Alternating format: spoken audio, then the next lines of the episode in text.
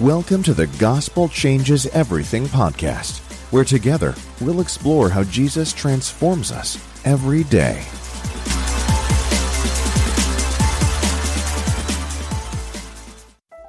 We love our Bible heroes, don't we?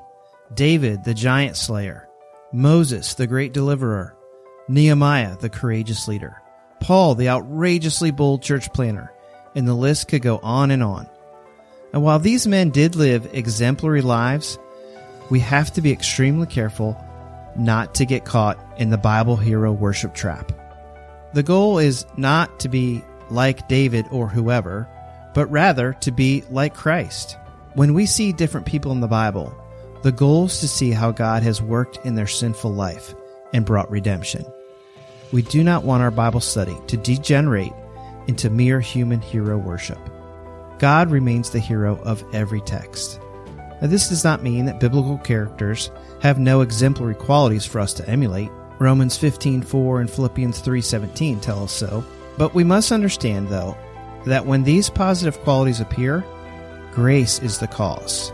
You can check out Romans 11:36.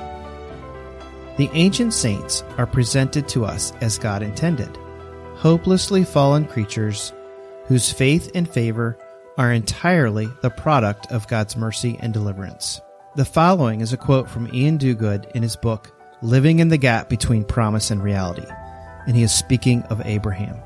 He says this quote, Yet if Abraham is only an example for us to follow, we are of all men to be most pitied.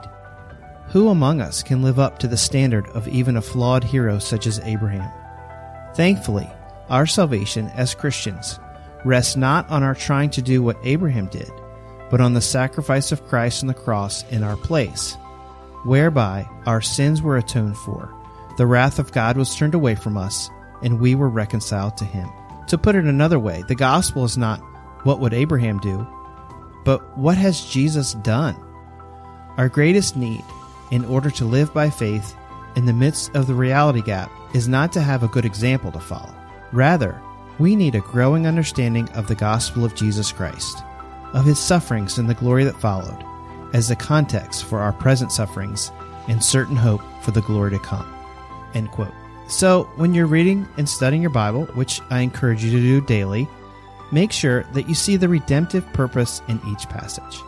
The message of the gospel is that Jesus has come to be our Savior, and we need to repent and believe in faith that He can change us. After all, Jesus is the good news. He is the gospel. And we all know that it's the gospel that changes everything. Hey, gang, thanks for listening to the podcast today. And if you're interested in learning more about how to read the Bible redemptively, I want to encourage you to head over to ministryleadershipacademy.com. That's ministryleadershipacademy.com and check out a course that I've created called the Gospel Centered Bible Study. In this study, you'll learn exactly how to read and study a passage with Jesus being the redemptive focus. I guarantee it's going to change how you read and study your Bible forever. So again, head over to ministryleadershipacademy.com and check out the course, The Gospel Centered Bible Study. And for being a podcast listener, I'm going to give you 20% off the course by using the code PODCAST. That's right, 20% off just for using the code PODCAST. Well, thanks again and have a great day enjoying God.